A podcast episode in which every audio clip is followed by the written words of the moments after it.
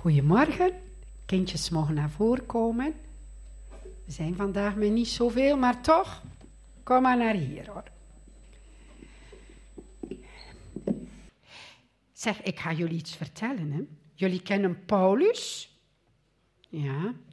En in een van zijn brieven staat er, dat vinden jullie allemaal superleuk. En ik weet ook nog, als ik naar de kermis mocht, ik vond dat ook super, super leuk. Maar Paulus schrijft straks, want ik heb dat al een keer verteld, wij gaan hier niet altijd op de aarde wonen. Hè. Straks gaan we bij Jezus zijn. En weet je wat dat Paulus schreef in een van zijn brieven? Moet ik goed luisteren. Wat geen oor heeft gehoord. Dus het nog mooier dan het mooiste stukje muziek. Wat geen oog heeft gezien. En wij zien hier al zulke mooie dingen. Maar we gaan daar dingen zien. En wat geen oor heeft gehoord, wat geen oog heeft gezien. Al wat God heeft bereid, al wat God heeft klaargemaakt. Voor wie? Voor diegenen die Hem liefhebben. En hier op de aarde kunnen we daar al iets van proeven. En daarover gaat ons liedje aan. Als we hier met de Heer Jezus wandelen, dan gaan we een blijdschap ervaren. En gisteren waren wij op een familiefeest. En daar zijn, ik ben bijna de enige met ons gezin die christen zijn. En ik heb daar mogen aan een van mijn nichtjes het evangelie vertellen. En ik heb haar verteld, als je de Heer Jezus volgt, dan is iets dat je hier al op de aarde kunt voelen. En dat is de blijdschap en de vrede van de Heer Jezus. De blijdschap. Dat is zo'n blijdschap, hè? Neem nu, je komt thuis en je hebt je rapportje mee. En de puntjes zijn niet zo goed. Je bent niet blij. En ze gaat misschien bidden en zeggen, Heer Jezus, ja, ik vind het helemaal niet leuk. Het is mij niet goed gelukt met mijn puntjes op school en ik ben daar heel verdrietig om. En weet je wat dat er kan gebeuren? Je hebt dat allemaal aan Jezus verteld, hè? En, en, toch, dan, dan kan je toch opeens blij worden. Hoe, gaat dat dan? En dat is zo. En wat is die blijdschap? Te weten, het gaat niet altijd klinken dat zo moeten gaan, maar toch blij zijn. Ik weet dat ik alles aan Hem mag vertellen. Dat Hij ziet wanneer ik verdrietig ben. En dat maakt mij dan zo blij. En dat vertelde ik ook gisteren aan mijn nichtje van, ja, ik ben zo blij. Het loopt niet altijd zoals het zou moeten lopen. Maar toch geeft de Heer Jezus die blijdschap in mijn hart dat Hij altijd bij mij is. En vandaag gaan we het liedje zingen. En jullie kennen dit liedje. Gaan we meedoen met de gebaren. Als we Jezus volgen, dan is er een rivier vol van vrede in ons hart. Ja, we zijn veilig bij Hem. Een fontein van blijdschap. Ik mag alles bij Hem brengen. En dan ook, ik heb lief. Dat is ook iets die niet van deze aarde is. Sommigen kunnen wat ambetant zijn. En van de Heer Jezus krijgen we dan die liefde om toch die andere lief te hebben.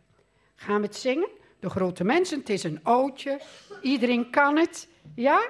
En gaan we de gebaren meedoen? Oké. Okay. Ja, we gaan ook samen recht staan. Ja. Gaan samen recht staan. Een rivier vol vrede. Doe maar goed voor dan ze het weten. Hè? Ja. Een rivier Vol van vrede, een rivier vol vrede,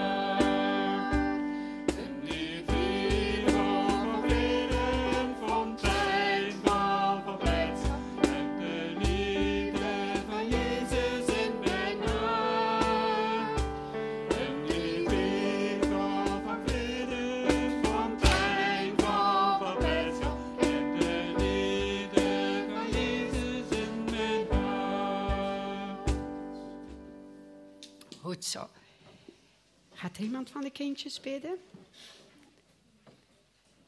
Abby, kom maar hoor.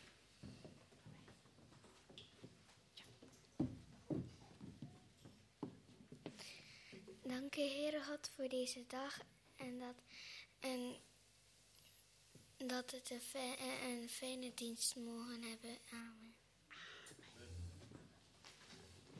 We gaan proberen uit te nodigen.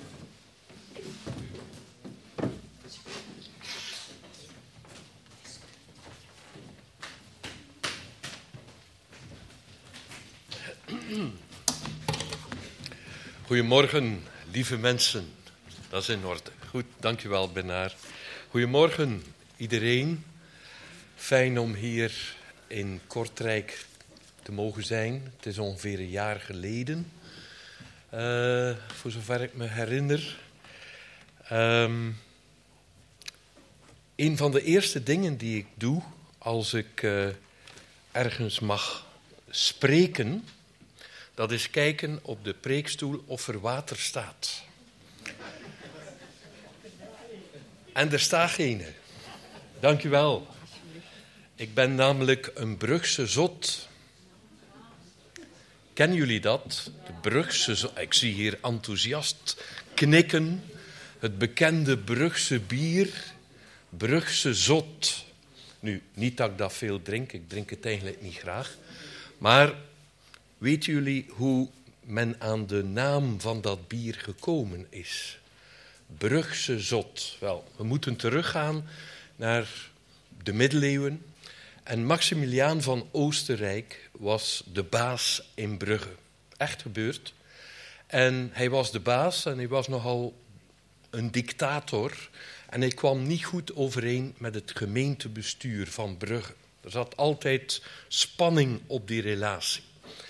En op een bepaald moment, uh, toen ook al, waren er heel wat mensen die uh, ja, zorg, geestelijke zorg nodig hadden. En zoals men vandaag psychiatrische instellingen heeft, waar mensen met mentale problemen behandeld worden, zo had men dat in die tijd ook. En het gemeentebestuur van Brugge vroeg aan Maximiliaan om held uh, om een, wat men toen zo noemde, vandaag word je daarvoor gecanceld als je dat vandaag zegt, maar toen noemde men dat een zottekot. Ja, het gemeentebestuur had held nodig om een zottekot te bouwen. En het antwoord van Maximiliaan was: nee, jullie krijgen geen held, maar wat jullie wel kunnen doen is de poorten van de stad sluiten. Dan hebben jullie al jullie zottekot. Dat, en sindsdien, het is nooit meer goed gekomen. Maar lieve mensen, uh, ik denk dat u het met me eens bent als ik zeg vanmorgen in het begin van de preek dat we allemaal een druk leven hebben. Bent u het eens met mij? Allemaal hebben we een druk bestaan. Wie we ook zijn, we hebben allemaal werk te doen op de plaats waar de Heer ons heeft gezet, geplaatst heeft. De een werkt thuis, zorgt voor het gezin, heel belangrijk. De ander werkt misschien op school als leerkracht of als leerling, student. Iemand anders werkt op een bureau, een kantoor of uh, op een boerderij of is zelfstandige of werkt als verpleger, dokter in een ziekenhuis. Noem het allemaal maar op. We hebben allemaal een druk bestaan. En ook niet te vergeten, voor wie op pensioen is, is het leven best druk. De een doet als gepensioneerde misschien vrijwilligerswerk. Een andere volgt als gepensioneerde nog een cursus of een studie. Um, of zorgt voor de kleinkinderen. Ik zie hier ook al mensen instemmend klinken. Ik ben ook ervaringsdeskundige wat dat betreft. Mijn kinderen weten ons, mijn vrouw en ik, heel snel te vinden als er voor de kleinkinderen met veel plezier gezorgd moet worden. Maar we hebben het allemaal op een of andere manier druk. En ook, zoals u weet, in de christelijke gemeente, in de kerk, is er meer dan werk genoeg te doen. We hebben allemaal een heel gevuld leven en vaak een nog veel vollere agenda. De dagen, het wordt vaak gezegd, de dagen, de weken, de jaren die vliegen voorbij. En vanmorgen wil ik graag met u stilstaan bij de vraag: kunnen wij in al die drukte, kunnen wij in alles wat wij doen, wat ons bezighoudt, kunnen wij nog onderscheid maken tussen dat wat echt belangrijk is, tussen dat wat echt essentieel is en dat wat bijkomstig is.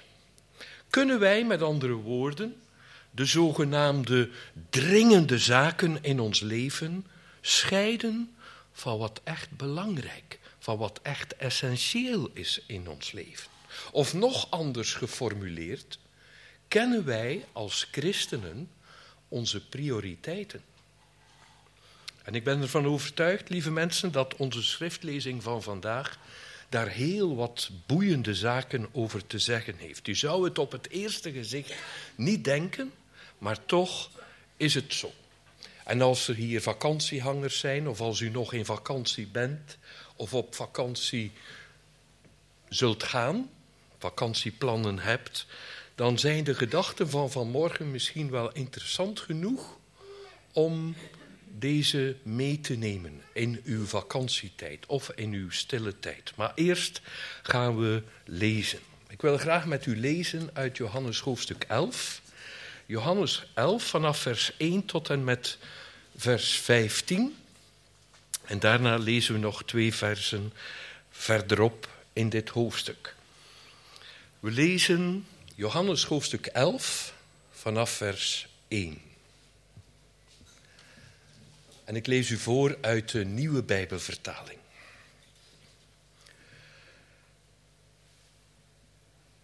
Johannes 11, vers 1.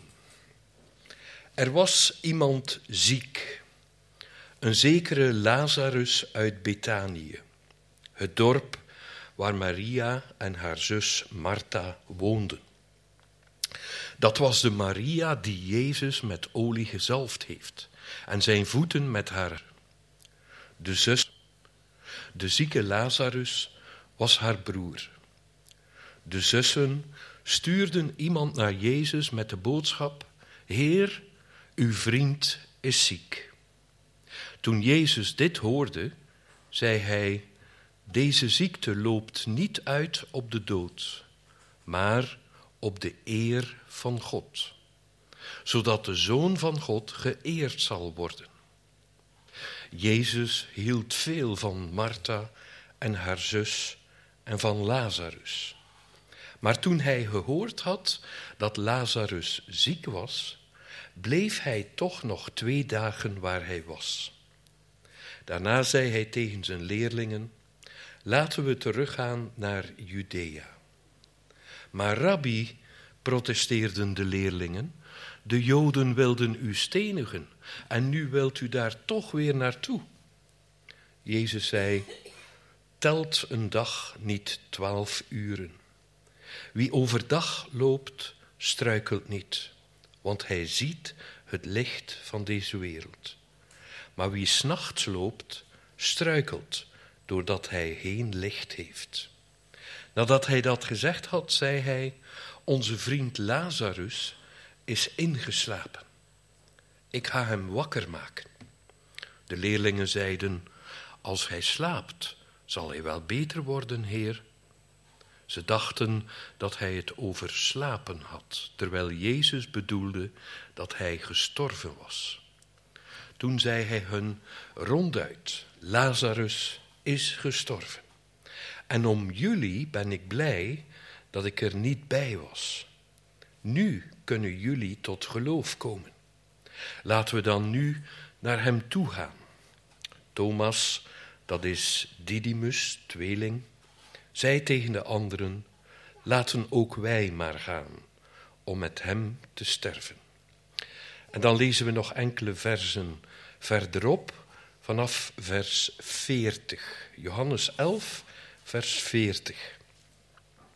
Jezus zei tegen haar: Ik heb je toch gezegd dat je Gods grootheid zult zien als je gelooft? Toen haalden ze de steen weg. Daarop keek hij omhoog, dat is Jezus, en zei: Vader, ik dank u dat u mij hebt verhoord. U verhoort mij altijd, dat weet ik. Maar ik zeg dit terwille van al deze mensen hier, opdat ze zullen geloven dat u mij gezondigd hebt, gezonden hebt. Tot zover de lezing uit Gods heilig woord. Benaar kan ik de eerste afbeelding. En een vraagje aan jullie. Wie is dit? Wie was dit? Uh, Eisenhower, inderdaad. Dwight D. Eisenhower. En voor de jonge mensen, de ouderen herkennen hem zeker. We hebben dat gemerkt daarnet. Maar dat is Dwight D. Eisenhower, is een gewezen Amerikaanse president. En hij was in de vorige eeuw de 34ste president van de Verenigde Staten. Hij was president van 1953 tot 1961. En interessant bij deze man is dat hij op latere leeftijd is hij bewust christen geworden. En hij is tot nu toe de enige Amerikaanse president die tijdens zijn presidentschap gedoopt is. En er is nog meer interessant aan deze Dwight D. Eisenhower. Hij was ook een van de actiefste, een van de meest productiefste presidenten van Amerika die er ooit zijn geweest. Hij kreeg met andere woorden in zijn leven en in zijn werk kreeg hij heel veel voor elkaar.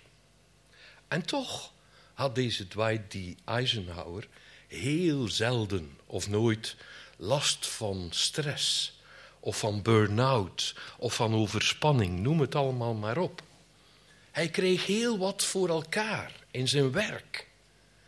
En nog interessant is, na zijn dood hebben heel wat geleerde mensen zijn leven en zijn manier van werken bestudeerd. Ze zochten eigenlijk naar wat het geheim was van zijn grote productiviteit als mens en als president.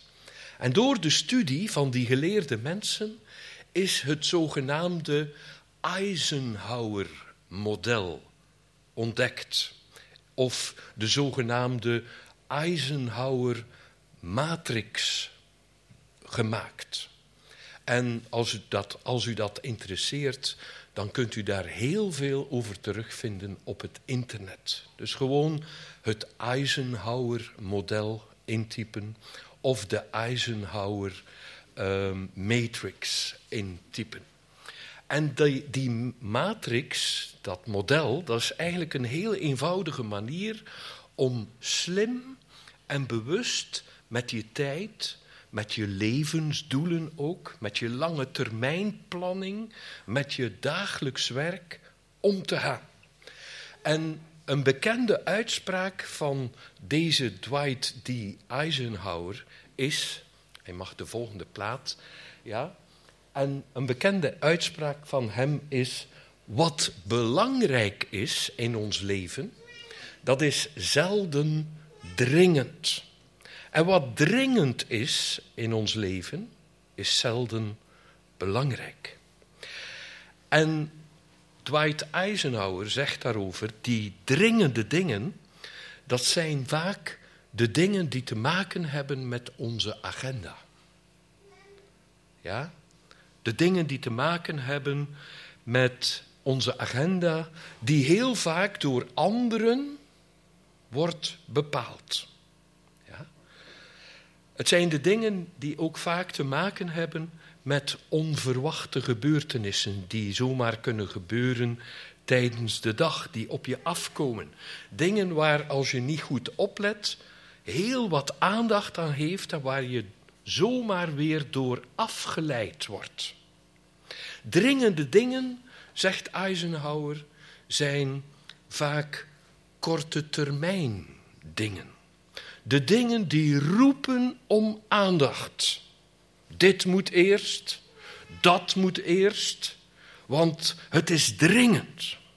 Maar, zegt Eisenhower, de echt belangrijke dingen, die gaan over iets helemaal anders. Eisenhower zegt, de belangrijke dingen, die gaan over stil worden. Die gaan over studie. Die gaan over nadenken. Die gaan over lezen. Over visie ontwikkelen ook.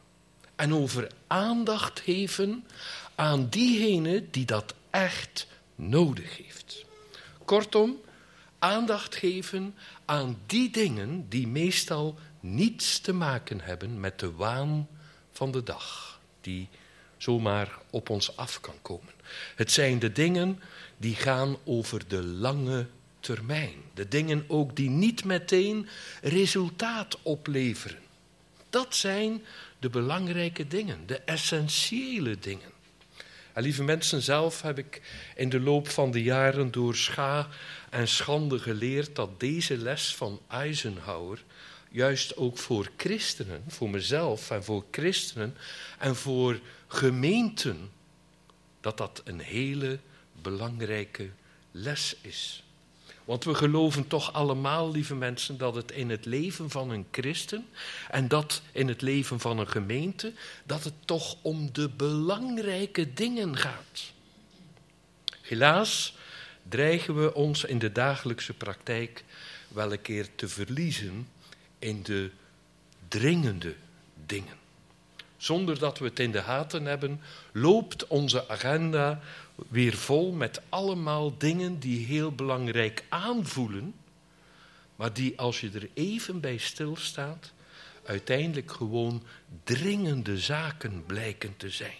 Dingen die niet altijd de kern of de essentie van ons christen zijn raken.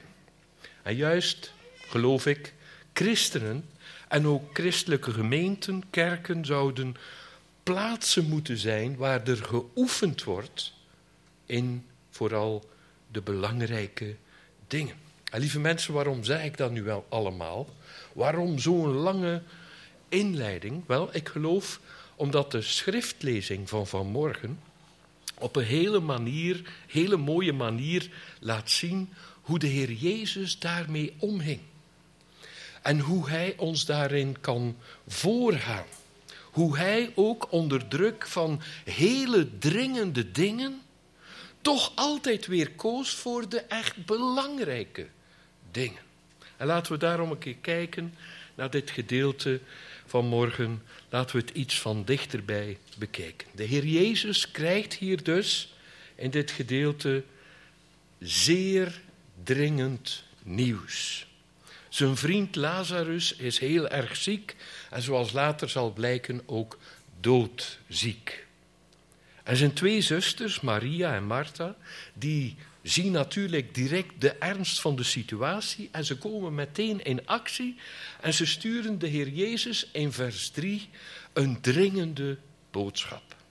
Heer, zeggen ze, hij die je lief hebt, hij die u lief hebt, uw vriend is ziek. En dat klinkt als een mededeling, maar dat is het natuurlijk niet. Het is een hele dringende boodschap. En die boodschap zegt: je moet nu komen, nu direct, toetswiet. Dit heeft nu topprioriteit, Jezus.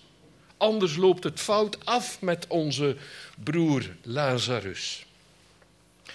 En een opvallend detail, lieve mensen, dat is in vers 3. Maria en Martha spelen ook in op het gemoed van de Heer Jezus. Want ze zeggen, uw vriend, jij die hem lief hebt, uw vriend Lazarus is ziek. Eigenlijk, eigenlijk zeggen ze tegen Jezus, we begrijpen heel goed dat je niet overal kunt zijn. Maar in dit geval, het gaat toch om Lazarus. U houdt toch van hem, je hebt hem toch lief. Ik denk, lieve mensen, dat inwerken op het gemoed, op iemands anders gemoed, dat herkennen we denk ik allemaal wel. Want zo doen we dat vaak als mensen. Een beetje manipuleren. Ja? En het is eigenlijk iets waar Jezus in heel zijn bediening altijd weer mee te maken had. U moet er maar een keer op letten als je de evangeliën leest. Altijd weer opnieuw zijn er mensen die iets van hem verlangen. Die wat van hem vragen, die, die wat van hem verwachten, die, die wat van hem hopen. En wat mij elke keer opnieuw bij het lezen van het evangelie aanspreekt, is dat ook Jezus daar eigenlijk een weg in moest zoeken. Door al die dringende verwachtingen heen, dat hij heel vaak ook de stilte moest opzoeken om met zijn vader te overleggen, om met zijn vader te bidden. En dat hij juist doorheen die stilte en momenten van gebed, dat hij daardoor de juiste keuzes kon maken. Ook Jezus moest dus elke dag, lieve mensen, de belangrijke dingen scheiden van de dringende, van de bijkomstige dingen. En het bijzondere hier is dat Jezus zich in dit verhaal absoluut niet laat opjagen.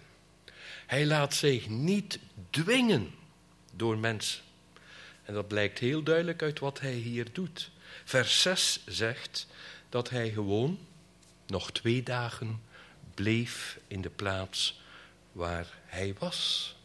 En dan pas gaat hij weg. Hij kiest hier, Jezus kiest hier dus duidelijk zijn eigen pad, zijn eigen weg, om een aantal dingen te doen waar ik straks in de praktische toepassing iets over zal zeggen. Maar lieve mensen, even tussendoor een vraag. Is deze spanning, die we allemaal kennen, de spanning tussen de dringende zaken en de belangrijke dingen, in onze moderne tijd niet de uitdaging voor ons allemaal. Dat we dat leren te onderscheiden. Als je mensen observeert vandaag de dag, dat is iets wat ik heel graag doe. Sommige mensen kijken graag huizen. Andere mensen kijken graag, ik ook, naar mooie BMW's en, en Jaguars en noem het maar op, en Tesla's. Ik kijk graag ook naar mensen. Ik kijk graag, ik observeer graag. In Brugge, op een van die mooie terrassen, als het mooi weer is. En dan kijken naar de mensen die voorbij komen. Dat doe ik graag. Maar voel je vanmorgen niet bedreigd? Ik ga dat nu niet doen. Maar als je mensen observeert vandaag de dag, dan lijkt het wel alsof hun smartphone, hun gsm, hun laptop, hun computer het allerbelangrijkste is wat er bestaat in hun leven. Al die berichtjes, al die verschillende beltonen, al die appberichten, al die mailtjes die de hele dag roepen en schreeuwen om aandacht. En natuurlijk, ik weet het wel, ons dagelijks werk zit daarachter. Achter die mailtjes en die appjes en die berichtjes. Onze kinderen, onze kleinkinderen zitten daarachter. Onze familie, onze vrienden zitten daarachter. En ook het werk in de gemeente zit daar allemaal achter. Daar zit heel wat achter, wat inderdaad meestal heel dringend, heel belangrijk is. Maar het is blijkbaar ontiegelijk moeilijk voor ons om ons daarvan los te maken. Er zijn zoveel prikkels om ons heen. Zoveel dingen die wij zo belangrijk maken. Terwijl ze eigenlijk, als je er goed over nadenkt, als je even wat afstand neemt, dat het alleen maar dringende of bijkomstige zaken zijn. En lieve mensen, zou het eigenlijk niet zo moeten zijn dat christenen mensen zijn en ook de gemeente, dat dat de plaats is waar het boven alles om de essentiële, de belangrijke dingen gaat. De plek om stil te worden, de plek om te oefenen, om eerst Gods koninkrijk te zoeken. En dat eerst Gods koninkrijk zoeken in het vertrouwen dat al de rest ons erbij gegeven zal worden. Maar zoals gezegd, lieve mensen, in ons dagelijkse praktijk, in het dagelijks leven van alle dag, valt dat nog wel een keer tegen. En natuurlijk met alle goede bedoelingen, niemand doet het met opzet, maar dan zijn we toch vooral bezig met de dringende dingen. En verdwijnen de essentiële, de belangrijke dingen langzaam maar zeker naar de achtergrond. En vanmorgen is de vraag: kan het ook anders? En de Heer Jezus leert ons hier: ja, het kan anders. Want zoals gezegd, hij liet zich niet opjagen door mensen. Hij volgde een ander plan. Hij volgde een hoger plan. De mensen om hem heen zullen zich in deze situatie zullen er niets van begrepen hebben. Ze zullen gedacht hebben of zich afgevraagd hebben: waarom blijft Jezus eigenlijk nog twee dagen hier? Zijn vriend Lazarus ligt op sterven. Waarom gaat hij niet direct naar Lazarus? Nota bene een van zijn beste vrienden. Is Jezus dan zo harteloos dat hij zijn vriend, zieke, doodzieke vriend in de steek laat? Nee, lieve mensen, Jezus was en is niet harteloos. Maar wat de mensen hier in dit verhaal van hem willen, dat is eigenlijk veel te klein. Veel te kortzichtig. Veel te mensgericht. Zij zien alleen maar wat ze nu op dit moment nodig hebben. En wat is dat? Heer Jezus, red Lazarus, want, want we willen hem niet kwijt. Dus kom, u moet ons helpen. Maar wat Jezus voor ogen had, was veel en veel groter. In vers 4 zegt hij: Het gaat om de eer van God. Het gaat om de heerlijkheid van God. Die moet zichtbaar worden. En het moet in dit alles ook zichtbaar worden wie ik voor jullie wil zijn. En wat ik allemaal voor jullie kan doen. Zodat, zegt Jezus, jullie in mij kunnen geloven. Zodat jullie op mij kunnen vertrouwen. De mensen wilden eigenlijk vooral een genezingsteken. Want ja, een genezingsteken in de gemeente, stel je voor, dat is prachtig. Daar kun je mee uitpakken met de genezing. Maar de Heer Jezus weet dat het plan van God veel groter is. En daarom beslist hij om te wachten. Beslist hij om zijn eigen agenda, de agenda van zijn vader, te volgen. Het staat hier allemaal heel mooi beschreven in dit verhaal. Twee dagen wacht Jezus. Kun je dat voorstellen? Iemand uit de gemeente belt u op. U moet naar het ziekenhuis, want iemand heeft pastorale zorg nodig. Hij zegt, well, ik ga twee dagen wachten. Ik denk dat je nog een beetje kritiek zou krijgen op de mens, van de mensen. Maar ik vroeg me af, twee dagen. Waarom wacht Jezus twee dagen? Wel, ik heb het opgezocht in verschillende commentaren. Want ik heb de wijsheid niet zelf in pacht. Maar ik las in een commentaar, en dat vond ik heel interessant. Waarom twee dagen? Omdat hij dan op de derde dag, de derde dag, klinkt bekend, zijn werk kan doen. En die derde dag, dat is hier vooral een voorafschaduwing van de grote dag, de opstandingsdag de dag van nieuw leven door de dood heen. De dag ook van het nieuwe begin. In het evangelie draait alles in wezen uiteindelijk om Pasen.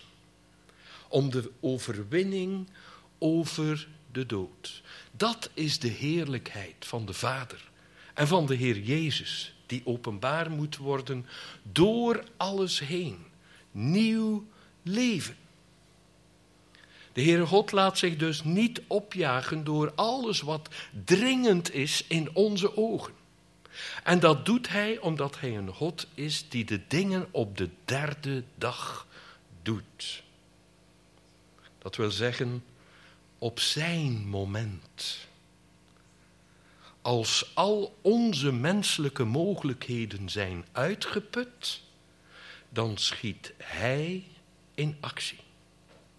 En ik geloof dat hier voor ons een hele mooie belofte in ligt. En die belofte is dat het in Gods agenda inderdaad altijd maar om één ding gaat.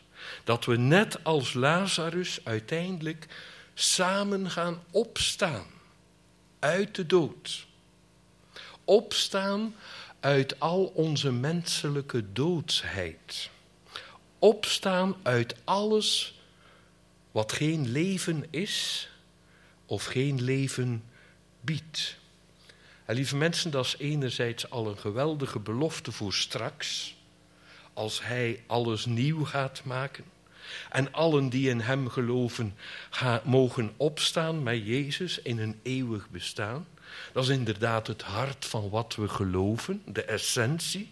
Uiteindelijk geloven we, komt op Gods tijd alles goed. Hij zal alle dingen nieuw maken. Maar anderzijds, lieve mensen, gaat het niet alleen maar over dan en daar in de toekomst als Jezus terugkomt. Nee, het gaat ook over het hier en nu. Vandaag. Dit verhaal, Johannes 11, is ook relevant voor ons vandaag. En laat het maar even heel cru stellen. De christelijke kerk in West-Europa, in België, in Vlaanderen, in Nederland, is op dit moment in heel veel opzichten aan het sterven. Net zoals Lazarus in dit verhaal. Als we naar de cijfers kijken, naar de kerken in West-Europa, dan ziet het er helemaal niet goed uit. Je zou kunnen zeggen dat er in ons seculiere Westen dat er een stervensproces aan de hang is. En daar kunnen we als christenen wel een keer heel erg moedeloos van worden. Kun je de armen van laten zakken. Dat je zegt, ja, het heeft toch allemaal geen zin. Kijk een keer naar de wereld. Kijk naar de televisie. Hoe vaak gaat het daar over God? En als het erover gaat, over Hem, vaak meestal in negatieve zin. Ja. Maar aan de andere kant, lieve mensen, op basis van dit verhaal mogen we ook zeggen dat wij als christenen geen enkele reden hebben om onze armen te laten zakken. Denk aan dit verhaal. Want we geloven toch dat onze God bij machten is om in die schijnbaar ten dode opgeschreven kerk en maatschappij waarin we leven, om daar een opwekking in te geven. Om die dode Lazarus, die dode kerk, toch weer op te wekken. En het is ook goed om te beseffen in dit alles, lieve mensen, van nature kunnen wij mensen niks maken. We kunnen hier alleen maar, wij mensen kunnen hier alleen maar dood en verderf maken. Kijk maar naar de wereld om ons heen. Hoe dat de wereld er nu aan toe is. Dood en verderf. Het is goed te beseffen, alleen onze God kan nieuw leven geven. En dat is wat de Heer Jezus in dit prachtige verhaal laat zien. Geloven als christen, kerk zijn als gemeente, dat is niet iets wat wij kunnen doen of zelf maken. Nee, geloven, christen zijn, gemeente zijn, dat is uiteindelijk wachten op de derde dag. De dag dat de Heere God zelf aan de slag gaat. Die eerste en die tweede dag, lieve mensen, dat zijn meestal de dagen van onze agenda. Waar wij proberen. Ja? Van de dringende dingen, de waan van de dag. Maar de derde dag, dat is de dag van Gods heerlijkheid. En dan komen wij mensen er niet meer aan te pas. Maar mogen we met verwondering zien wat de Heere God doet. Dat Hij leven schept uit de dood. Dat Hij een nieuw begin maakt uit onze menselijke onmogelijkheden. Dat is christen zijn. Dat is gemeente zijn. Wachten op de derde dag. Dus wat kunnen we doen, lieve mensen? Wat moeten we doen om die belangrijke dingen, de essentiële dingen, de voorrang te geven op bijkomstige, zogenaamd dringende dingen? Met andere woorden, nu kort even de praktische toepassing. Wat kunnen we nu concreet en praktisch leren hier van Jezus? Wel, om dat te ontdekken, moeten we ons afvragen wat de Heer Jezus gedaan heeft tijdens die twee dagen. Die twee dagen dat hij daar op diezelfde plaats bleef. Wat zou Jezus daar gedaan hebben?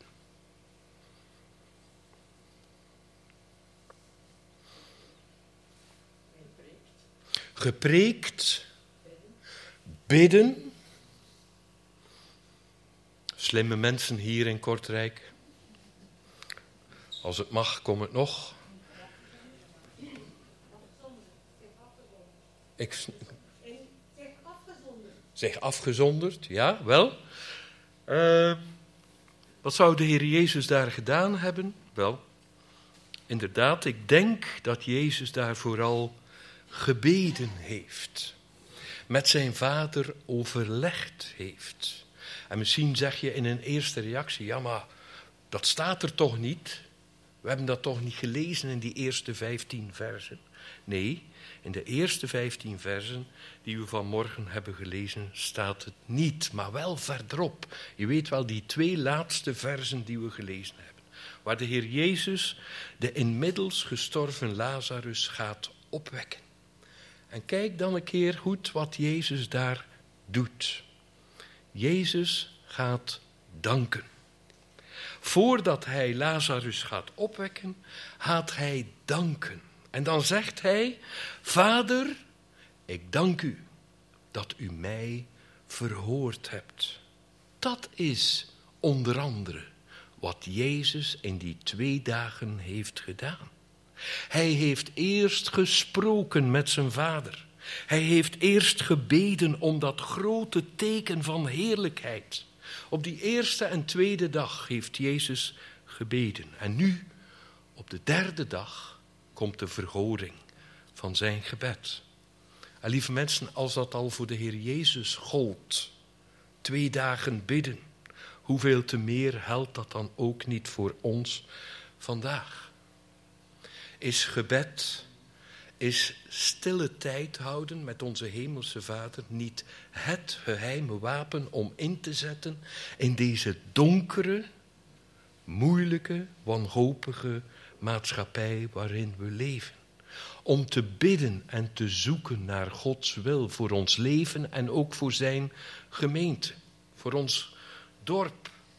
Om eerst Gods koninkrijk te zoeken. Omdat het hart, het hart, de essentie te laten zijn van ons christenleven. Dat we ons biddend richten op de belangrijke dingen en ons niet verliezen in allerlei zaken die op ons afkomen elke dag opnieuw, waar je zo stilaan zot van wordt, op zijn Vlaams gezegd. Maar laten we ook, ten tweede, dat is de tweede toepassing, laten we de Heer Jezus volgen op zijn weg van sterven en opstaan. Het is dus niet alleen maar bidden, dat is gemakkelijk, maar ook ora et labora, bid en werk. En wat is dat werk? Wel, Jezus volgen. op zijn weg. En dat is denk ik ook de betekenis van die geheimzinnige woorden in vers 9 en 10. Waar Jezus eigenlijk iets vreemds zegt. Hij zegt, zijn er niet twaalf uren in de dag? Als iemand overdag loopt, stoot hij zich niet, omdat hij het licht van deze wereld ziet. Maar als het donker is, dan ga je je stoten. En lieve mensen, ik moet eerlijk zeggen, ik begreep eerst niet wat deze woorden van Jezus betekenden. Maar wat Jezus volgens mij wil zeggen, dat is, jullie moeten hier en nu, vandaag in 2023, moeten jullie christenen, discipelen van mij, jullie wegzoeken in een donkere wereld. Dat is hier het uitgangspunt. En ik geloof, u zult het wel met mij eens zijn, dat is het zeker vandaag. We leven in donkere tijden. Ik ga geen voorbeelden noemen, want de lijst is te lang. Maar onze maatschappij is helemaal van God los. Ja, donkere tijden. Dus moeten we onze weg zoeken in deze donkere wereld. En als we dan op onszelf blijven, zegt Jezus hier in die geheimzinnige versen, als we op onszelf blijven in het donker met onze eigen agenda's, dan blijven we voortdurend in het donker. En dan wordt het eigenlijk niks. Dan stoten we ons aan al onze beperkingen en tekortkomingen. Maar zegt Jezus hier, als er iemand voor jullie uitgaat, die het licht bij zich heeft, meer nog, die het licht van deze wereld is, als die voor jullie uitgaat, dan zullen jullie niet struikelen. Want jullie hebben het licht en zo, door hem te volgen, dat licht te volgen, gaan jullie de juiste weg kunnen vinden. En dat is wat de Heer Jezus wil zijn voor ons, lieve mensen. Het licht van de wereld, zodat we elke dag in het daglicht lopen.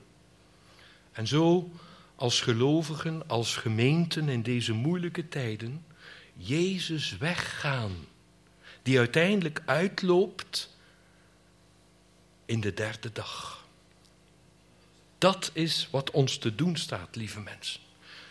Bidden en Jezus volgen om niet te struikelen en om de goede weg te gaan die Hij ons voorgaat.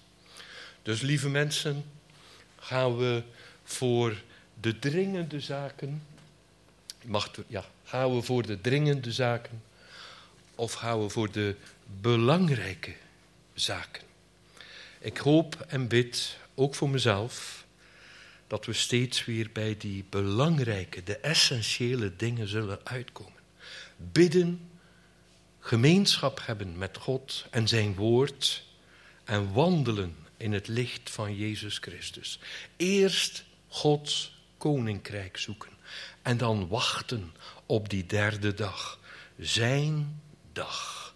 De dag, de derde dag waarop midden in dood en verval toch iets van Gods heerlijkheid zichtbaar mag worden. Ook hier en nu in Kortrijk. Amen. Amen. Zullen we samen een moment stil zijn?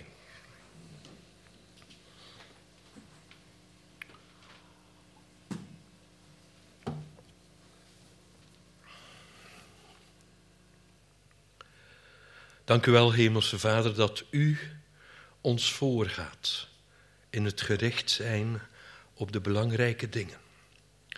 We bidden u dat we onder leiding van uw Heilige Geest onderscheid leren maken in waar het in ons leven en in de gemeente echt op aankomt. Geef dat we daarin mogen groeien. En dank u wel, Heer, dat u een God van leven bent, van opstanding uit de dood. Als wij soms de moed verliezen, dan heeft u ons nieuwe moed. U maakt, zo leren we uit het verhaal van, van morgen, u maakt nieuw leven uit dat waar geen leven meer is. Heere God, maak ons tot een licht in deze wereld, ook hier in Kortrijk of daar op de plaats waar u ons hebt gesteld.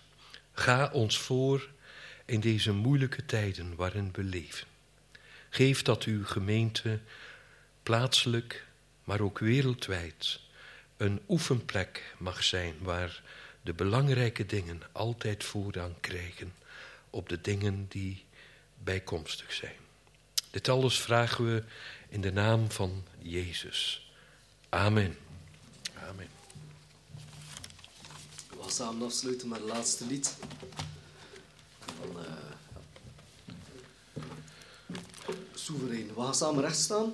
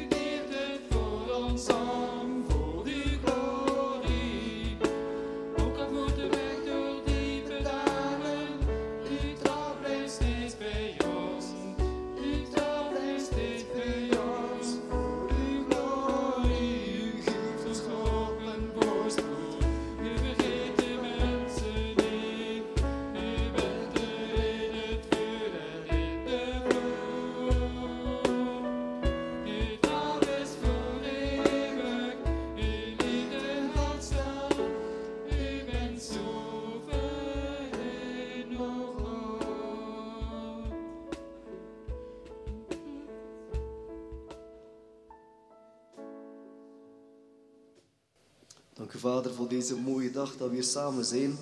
Brengt ons samen en eh, ja, dank u wel dat we u mochten danken. Vraag echt dat u ons verder op weg zet, Vader. Deze week, de komende tijd, samen. Dat we samen met u op weg mogen gaan. Dat we samen mensen bij u mogen brengen. Mensen rondom ons, Vader. Dank u wel, Vader. Amen. Is koffie, er is thee. Kom nemen samen. Dank u wel.